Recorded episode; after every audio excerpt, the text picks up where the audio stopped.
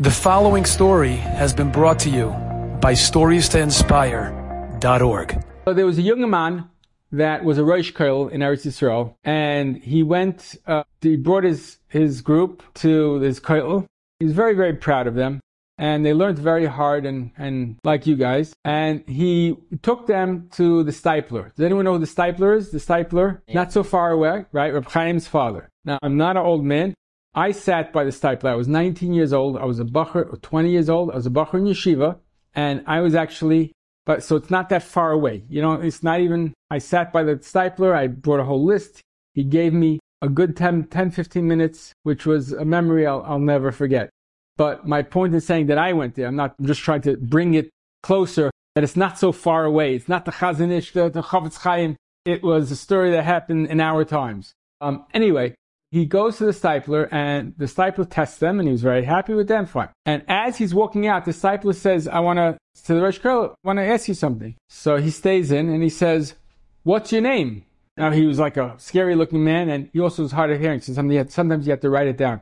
Uh, when I went and I had everything written and I heard him and sometimes you have to write it down to answer, but sometimes he heard if you screamed in his ear. Anyway, so the Rosh Kollel said, he says, what's your name? He says, my name is Yaakov. And he says, you sure? What's your name? Again, he write down, he writes it down. He writes it, he didn't hear me. He writes it down, Yaakov. He says, not Shlomo? He says, no, it's not Shlomo, it's Yaakov. So he says, so why do I see Shlomo written on your forehead? The Steipler asks him. And he says, I don't know, but he's thinking, he goes, you know, maybe I'll tell you a story. Maybe it has to do with this story or not. You tell me. He says, what's the story?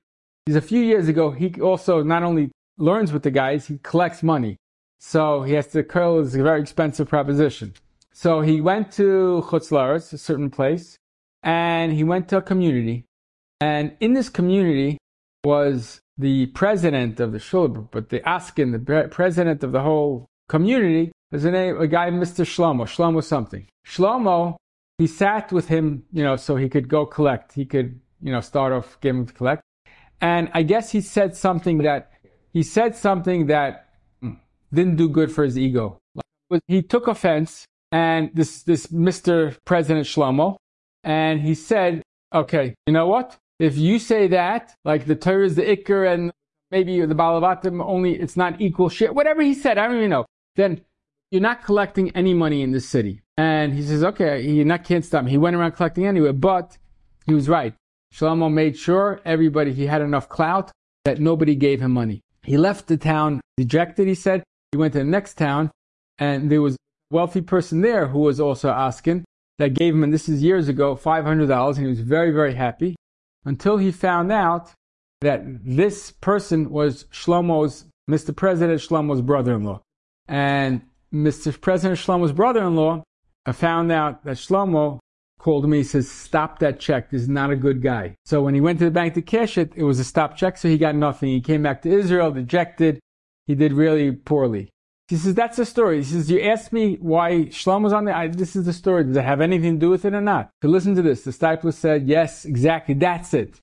He said, Shlomo, um, you were supposed to have a, a shorter life, whatever the gzeira was. There was a gzeira on you that you should die but you got really embarrassed by Shlomo. He, he really embarrassed you and he lost his years.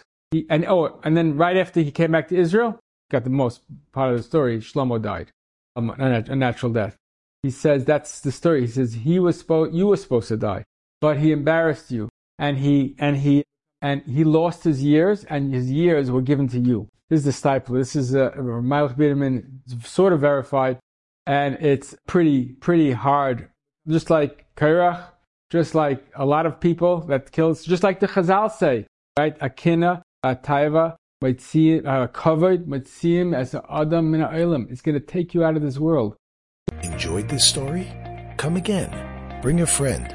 Stories to inspire.org.